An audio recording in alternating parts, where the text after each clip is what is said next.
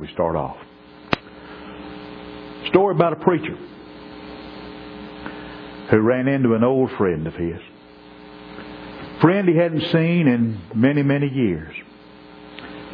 And this friend who was always in the past had been so well dressed, so neat, so well kept, was disheveled, hadn't shaved in three or four days. Clothes were rumpled and brow was furrowed with worry. And the preacher asked his old friend, he said, What in the world is wrong? And the man began going into a litany of all of the woes and all of the problems that he had.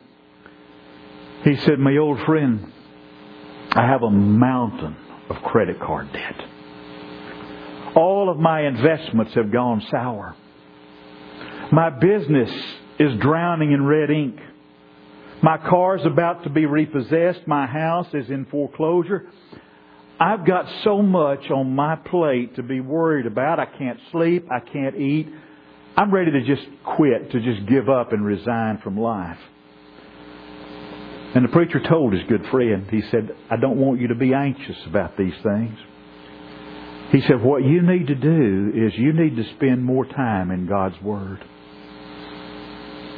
I want you to study the Word of God. And his friend said, you know that I've never been a religious person. I grew up without any. I don't even know where to start to let God speak to me through His Word. Preacher said, Tell you what to do. Here's, here's a good way for you to start. He said, I want you to go home. You've got a Bible, don't you? Yeah, oh yeah, I got a Bible. He said, I want you to go home and I want you to get your Bible. I want you to close your eyes. I want you to open your Bible and I want you to just drop your finger down to the page and whatever God's Word speaks to you, I want you to let that guide your life. And so they parted company. About six months went by before the preacher ran into his friend again. He runs into him and he's dressed in a brand new Hickey Freeman suit. He's wearing a 14 karat gold Rolex watch. He just stepped out of a brand new Mercedes S Class The preacher greets his old friend and he said, Well, you seem to be a lot better than you were the last time. You don't seem so worried and you seem like things have turned around for you. He said, Man, they have turned around for me in fine fashion and I owe it all to you, preacher. I did what you said. I got started spending time in the Word of God. I have no more worries. I have no more anxieties. And I'm thanking you for it. I went home after we were together the last time. I did just what you said. I got the Bible down off the shelf.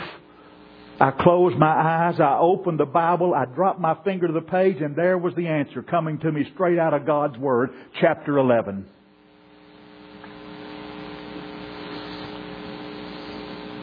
He had no more worries. Worry. Anxiety I want to see a show of hands right now of how many in this room are living a life without any anxiety and without any worry right here, right now. That's what I thought. What are the things we worry about? What are some of the things that you and I worry about in life? Is there something that sends chills up your spine other than snakes? To be truthful, we worry about everything under the sun. We worry about things from what we're going to wear to whether we're going to have a job or whether we're going to be able to pay the bills next month or not. And worry is something that consumes the life of so many, many people. It's something that affects the health of many people also. Because folks that are in a constant state of worry can destroy their health. Medical doctors have estimated that 25% of the patients that come to see them are what would be called well worried.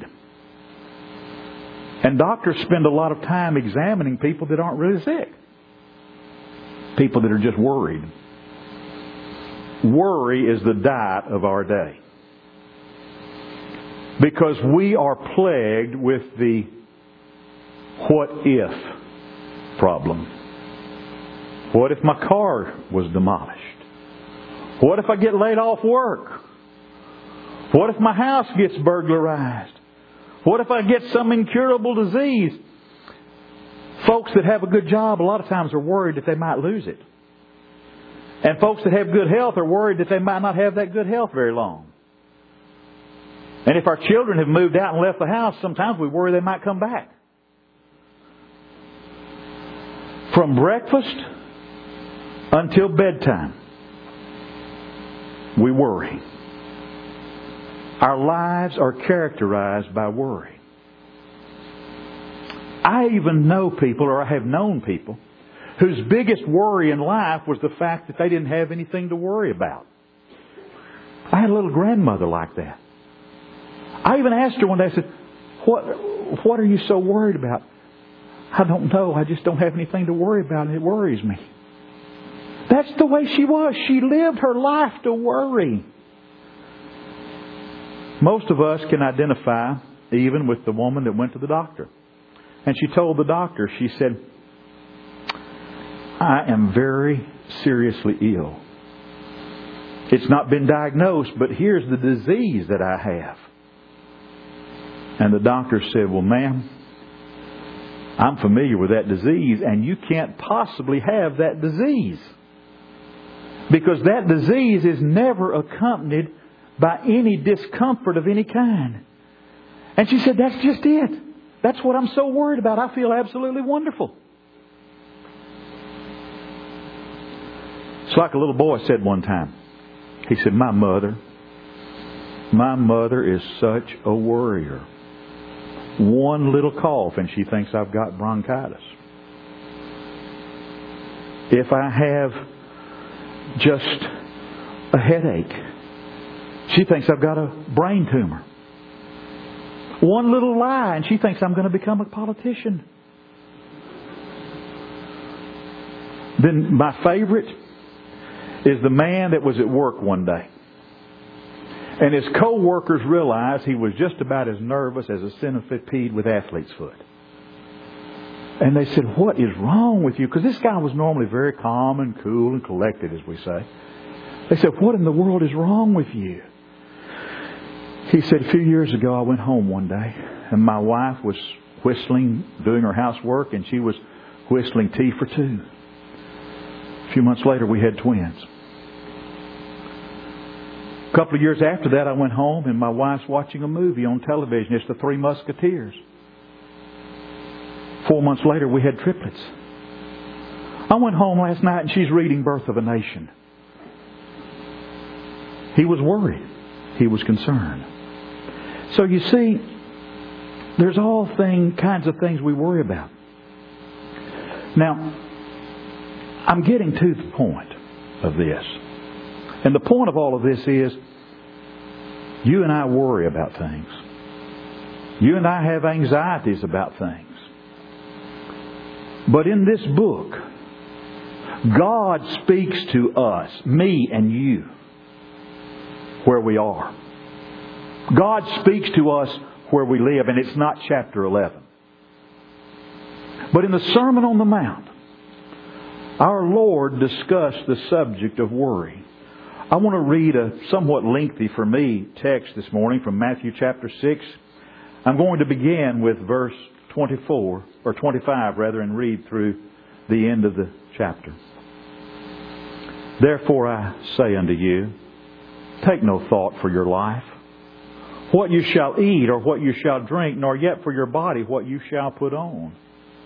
Is not the life more than meat and the body than raiment? Behold the fowls of the air, for they sow not, neither do they reap, nor gather into barns, and yet your heavenly Father feedeth them. Are not you much more valuable and better than they? And which of you, by taking thought, can add one cubit unto his stature? And why take you thought for raiment? Consider the lilies of the field, how they grow. They toil not, neither do they spin. And Yet I say unto you that even Solomon in all of his glory is not arrayed like one of these. Wherefore, if God so clothe the grass of the field, which today is and tomorrow is cast into the oven, shall he not much more clothe you? O ye of little faith. Therefore take no thought, what ye, we shall eat, or what shall we drink, or wherewith shall we be clothed? For after all these things the Gentiles see. Your heavenly Father knows you have need of these things. Seek you first the kingdom of God and His righteousness. And then all these things shall be added unto you. Take therefore no thought for the morrow.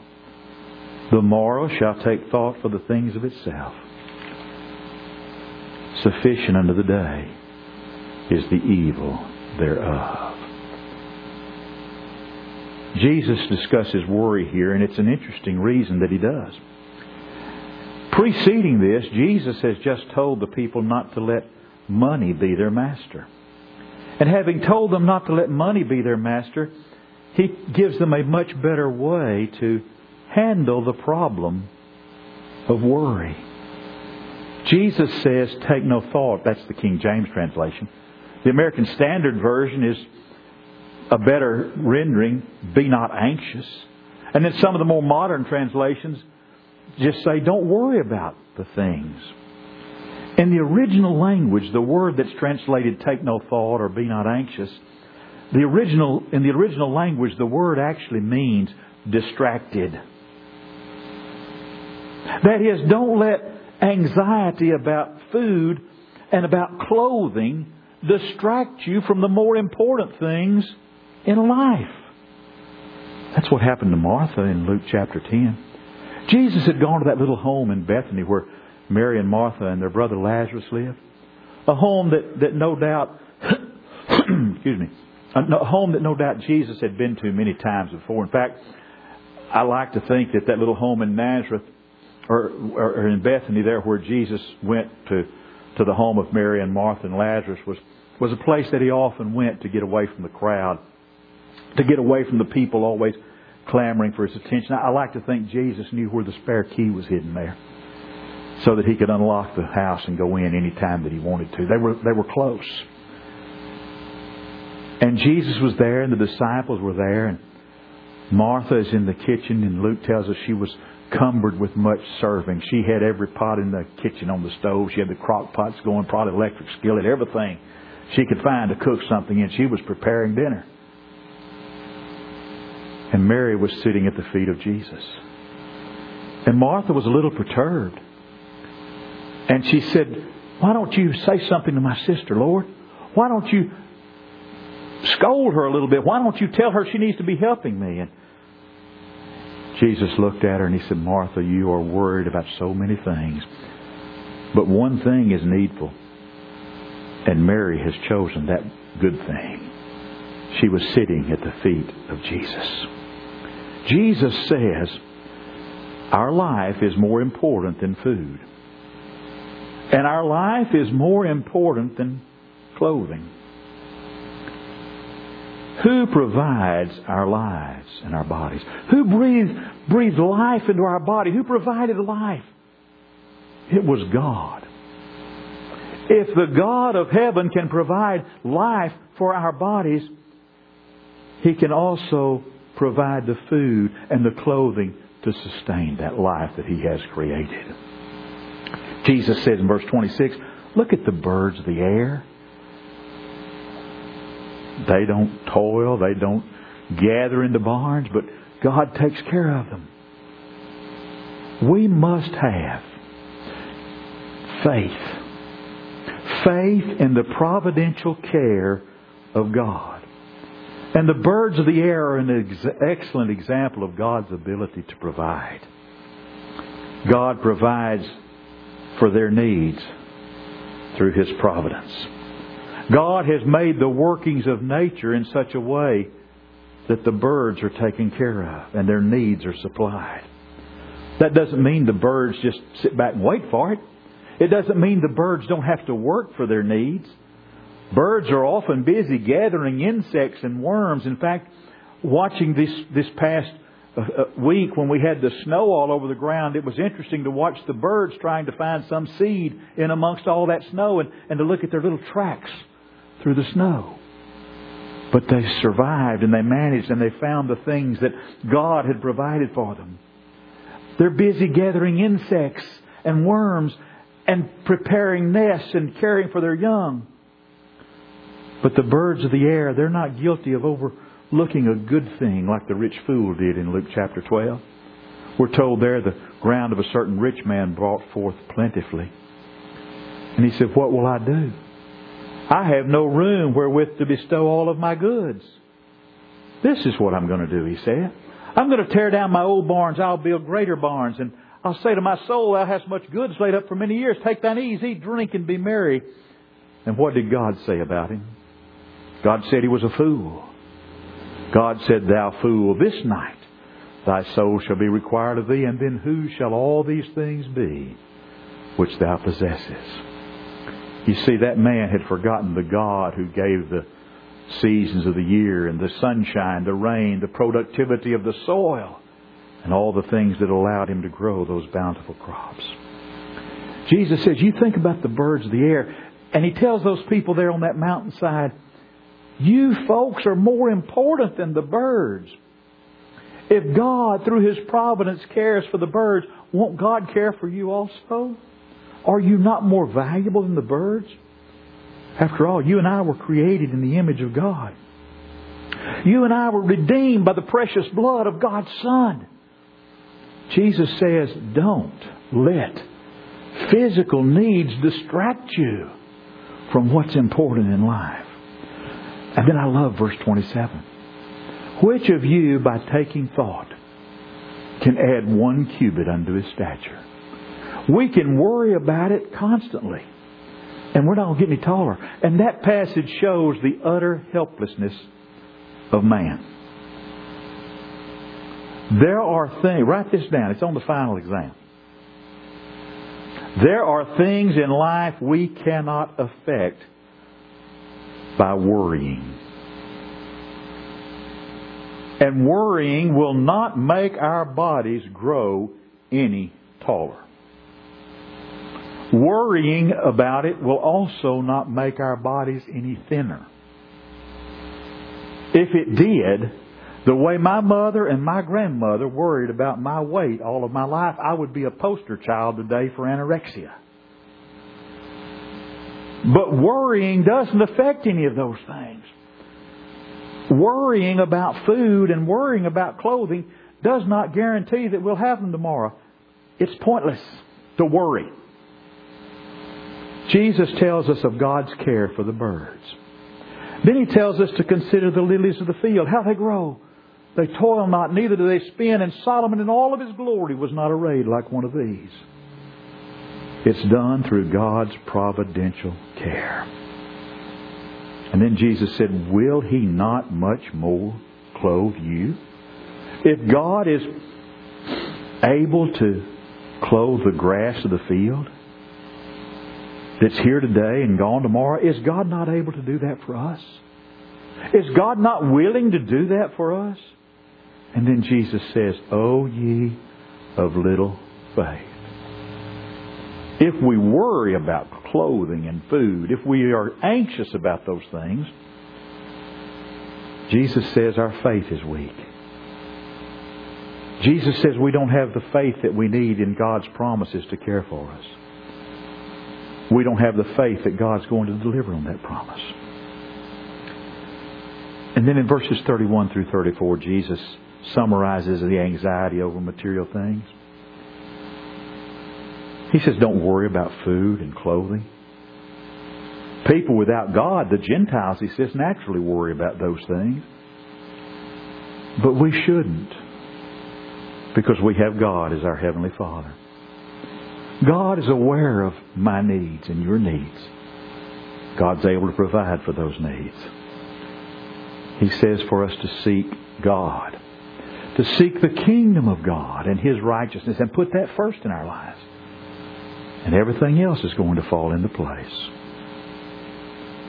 the rule of God and God's will should be the main priority of our lives. And we do that by serving God instead of man. We do it by laying up treasure in heaven and not on earth. And we don't worry about tomorrow. He says, don't worry about tomorrow. What have I said so many times? We sit around and we build massive suspension bridges in our minds so we can cross raging, swollen rivers. And we get to them and they're nothing but a mud puddle that we can step over. We don't need to cross bridges before we get to them. We don't need to worry about tomorrow. You know why? Jesus says every day's got enough trouble all on its own. Don't try to get tomorrow's trouble on top of today's. Just take care of today's problems. He says, don't worry about tomorrow. Today's got enough troubles all on its own. We let tomorrow take care of itself by trusting in God. Now, all of this said, is it easy not to worry about things? No. Is it easy to not have anxiety in our life? No. But should we be consumed by worry? And should we be consumed by anxiety? When you think about it, and some of you've lived longer than some of us. And I'll just leave that statement right there. How many times in your life has worrying about something ever helped you fix the problem or solve it? You see, when we belong to Jesus Christ, when Jesus is the Lord and Master of our lives, we find out something. There's no problem too big for Jesus to handle. And there's nothing, there's no burden that we're going to face that's too big for Jesus to carry. That's why He tells us to cast our burdens on Him. But for all that to happen, for us to be able to cast our cares upon Jesus, for us to be able to let Jesus carry our burdens, and for us to let Jesus solve our problems,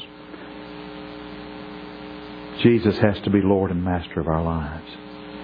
And if He's not Lord and Master of all of our life, He's not Lord and Master at all in our life. And I don't know what the condition of your life is. I don't know what's going on in your world. But if you need to make changes, if there's something you need to do to make Jesus Christ the Lord and the Master of all of your life, and we can help you do that, this is your opportunity to come as together we stand and while we sing.